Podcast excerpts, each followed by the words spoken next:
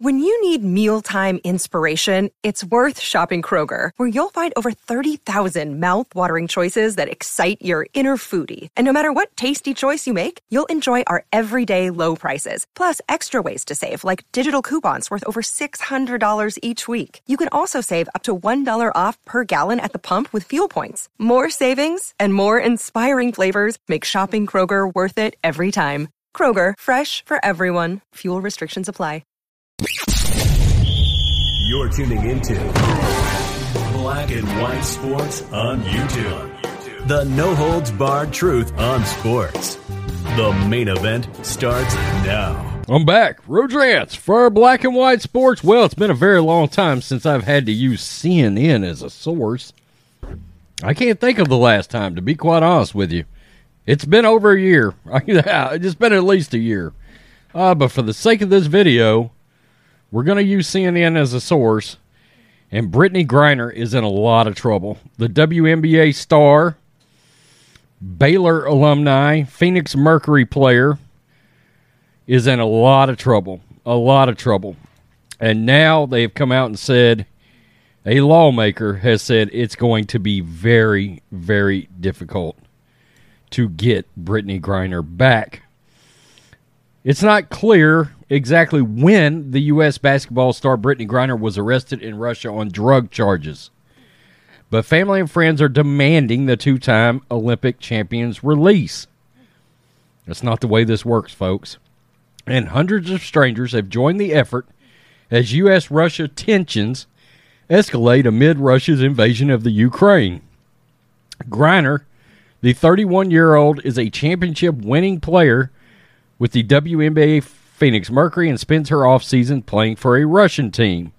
A Russian Federal Customs Service said an American at the airport was carrying hash oil. Russia's Interfax news agency quoted a statement from the Customs Service which did not identify the traveler by name. Quote, as a U.S. citizen passing through the Green Channel at the Sheremetyevo airport, spelling I don't know, upon arriving from New York as a working dog from Customs Canine Department detected a possible presence of narcotic substances in the accompanying baggage luggage.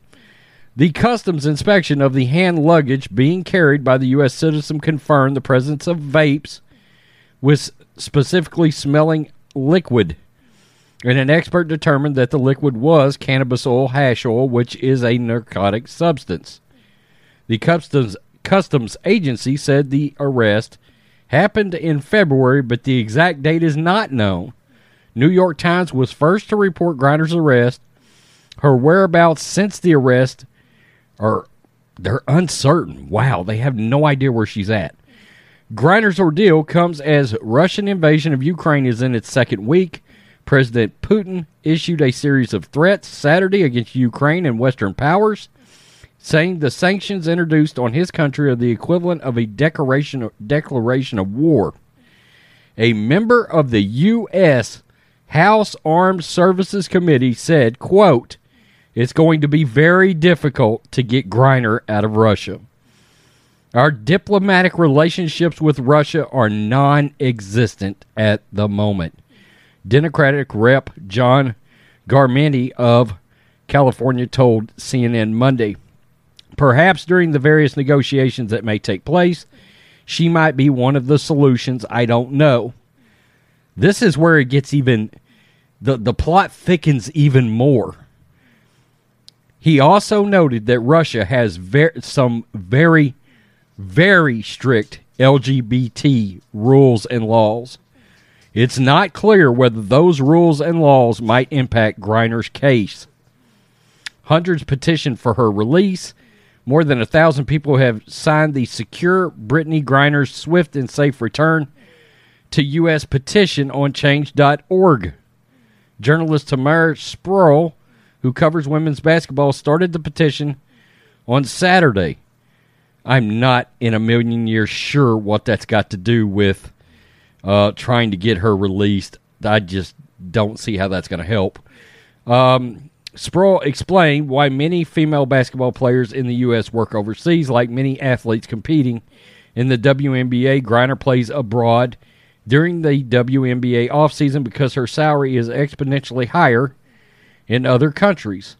For WNBA players, that means playing abroad, while NBA rookies who haven't played a professional game yet are handed salaries many times higher than that of a title winning All Star designated WNBA player could ever hope for, the petition reads.